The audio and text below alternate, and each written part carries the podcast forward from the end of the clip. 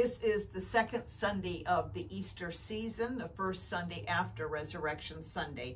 And our text for today is John chapter twenty, verses nineteen through thirty-one.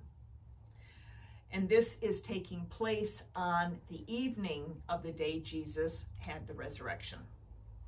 When it was evening on that day, the first day of the week, and the doors of the house where the disciples had met were locked for fear of the Jews, Jesus came and stood among them and said, "Peace be with you." After he said this, he showed them his hands and his side. Then the disciples rejoiced when they saw the Lord. Jesus said to them again, "Peace be with you. As the Father has sent me, so I send you." When he had said this, he breathed on them and said to them, "Receive the Holy Spirit. If you forgive the sins of any, they are forgiven. If you retain the sins of any, they are retained." But Thomas, who was also called the twin, one of the twelve, was not with them when Jesus came. So the other disciples told him, "We have seen the Lord." But he said to them, "Unless I see the mark of the nails in his hands, and put my finger in the mark of the nails and my hand in his side, I will not believe." A week later, his disciples were again in the house, and Thomas was with them. Although the doors were shut, Jesus came and stood among them and said, "Peace be with you." Then he said to Thomas, "Put your finger here and see my hands. Reach out your hand and put it in my side. Do not doubt, but believe." Thomas answered him, "My Lord and my God." Jesus said to him, "Have you believed because you have seen me? Blessed are those who have not seen and yet have come to believe." Now Jesus did many other signs in the presence of his disciples, which are not written in this book. But these are written so that you may come to believe that Jesus is the Messiah, the Son of God, and that through believing you may have life in his name.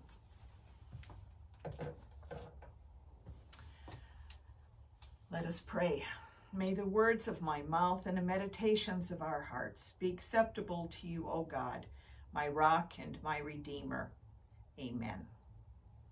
Grace to you and peace from God the Father and the Lord Jesus Christ. Amen. This first Sunday after Resurrection Sunday is always Doubting Thomas Sunday. Okay, it's not actually labeled Doubting Thomas Sunday, but the lectionary is always the account of Thomas saying, "Prove it to me." Today's text picks up right after the resurrection text. It's the evening of the Sunday when Jesus rose from the dead, and the disciples are hiding in the upper room where they shared a Last Supper with Jesus. Earlier that day, Mary Magdalene had burst into the room where the disciples were hiding with the exciting news, "I've seen the Lord. The tomb is open and empty, and I saw the Lord. He spoke to me." So, why are they still hiding behind a locked door? We're told they're hiding for fear of the Jews. Yet when Peter and John heard earlier that morning that the tomb was empty, they ran straight to the tomb to see for themselves. They did so knowing full well they could run into the Roman soldiers or even the Jewish leaders they feared. There's no evidence that the Jewish establishment was looking for them. In fact, the high priests were sure that the Jesus movement would fade away once they got rid of the so-called Messiah. So why did the disciples not spend the day looking for Jesus after Mary's encounter with him? Perhaps they were afraid of running into Jesus. After all, while Jesus hung on the cross, every one of the original disciples, except John, ran for the hills, lest anyone think that they were Jesus' friends and followers. Each one of them promised Jesus they would never deny him. Then each one of them did just that. But what about now? Did they not believe Mary? Or were they afraid what she said might be true? What we do know is that a locked door does not stop Jesus. That evening, Jesus appeared among the frightened disciples and said, "Peace be with you." He shows them his wounds so they would truly believe it was him. And Jesus never says a word about their betrayals and denials. Instead, he gives them the gift of his Holy Spirit and gives them a commission to spread his word of forgiveness. When Thomas returns, the disciples are excited and elated to tell him Jesus was there. Thomas cannot believe this wild tale. And who can blame him? He saw his Lord beaten and crucified. The notion that a dead man was back alive, walking around, is not easily believed. Thomas only asks for what the others have already received, to actually see Jesus in the flesh, wounds and all. I wonder why Thomas is labeled the doubter when the other disciples who have seen the risen Lord are still behind a locked door one week later. Thomas actually believed enough to stick around another week, waiting to see if Jesus would return. It takes faith to wait upon Jesus. Once before, Thomas had showed this faith. When Jesus hears that his friend Lazarus has died and he wants to return to Bethany, the other disciples try to talk him out of it. After all, the last time they were there, they received death threats and had to flee the area. But Thomas alone sides with Jesus. He says, "Let us go with him so that we may die with him." Now, those are the words of a follower of Christ. Those are the words of faith. Like Thomas, many today yearn for proof. Just give me some data. Show me a sign of Christ's presence in my world. Give me something that the darkness does not overwhelm me. Show me, Jesus, that you are present in the midst of cancer, opioid addiction, chronic pain, death, hunger, oppression, war, sexual exploitation, neglect, pollution, a loveless marriage, panic attacks, global warming, COVID nineteen. This tomb is too deep for me to see the light. Where is Easter? Show me, Jesus, that you are present in the midst of cancer, opioid addiction, chronic pain, death, hunger, war, sexual exploitation, oppression, neglect, pollution, a loveless marriage, panic attacks, global warming, COVID nineteen. You see, this tomb is too deep for me to see the light.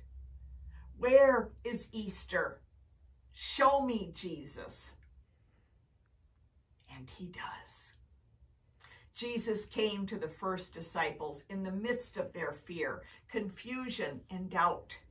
He came speaking peace. He breathed the Holy Spirit into the midst of their anxiety to be their present comfort and strength. Even more, Jesus keeps showing up. He came back a week later for Thomas. He went out of his way for just one person that he might believe and therefore have eternal life. And he keeps showing up. He comes for us week after week in the word, in the baptismal waters, in the bread and in the wine. He comes for us daily when we read his word, the Bible, in online daily devotions, and when Christian friends check in with us. Faith is not a rote response to doctrine and creeds. Faith is the freedom to question and to doubt. For some, faith comes easy. For many others, faith is work. It's hard. It's a struggle. And the good news is that Jesus is present in the midst of that struggle, and he will not leave. He will wait upon you. He's committed to the relationship even when you are not, and he will bring you peace. The story is told about Albert Einstein, you know, the brilliant physicist from Princeton University in the early twentieth century. Einstein was traveling from Princeton on a train, and when the conductor came down the aisle to punch the passengers' tickets, Einstein couldn't find his. He looked in his vest pocket, he looked in his pants pocket, he looked in his briefcase, but there was no ticket. But the conductor was gracious. Not to worry, Doctor Einstein. I know who you are, and we all know who you are, and I'm sure you bought a ticket. As the conductor moved down the aisle, he looked back and noticed Einstein on his hands and knees, searching under the seat for his ticket. The conductor returned to Einstein. Doctor Einstein, don't worry. I know who you are. You don't need a ticket. I'm sure you bought one. Einstein arose and said, young man, I too know who I am. What I don't know is where I am going. Well, the good news of Easter is that we know where we are going. We have been told by the Savior that his life and death and resurrection has promised us life eternal. And closed church doors do not change that promise. COVID nineteen does not change that promise. Unemployment does not change that promise. Neither does divorce or bankruptcy or cancer or depression or felony or failure. Through elation and deflation and every emotion in between, this truth remains. We know whose we are, and we know where we are going, because the Son of God has promised. And this, my friends, is faith.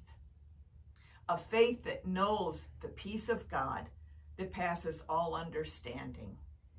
A peace found only in Christ Jesus. Amen.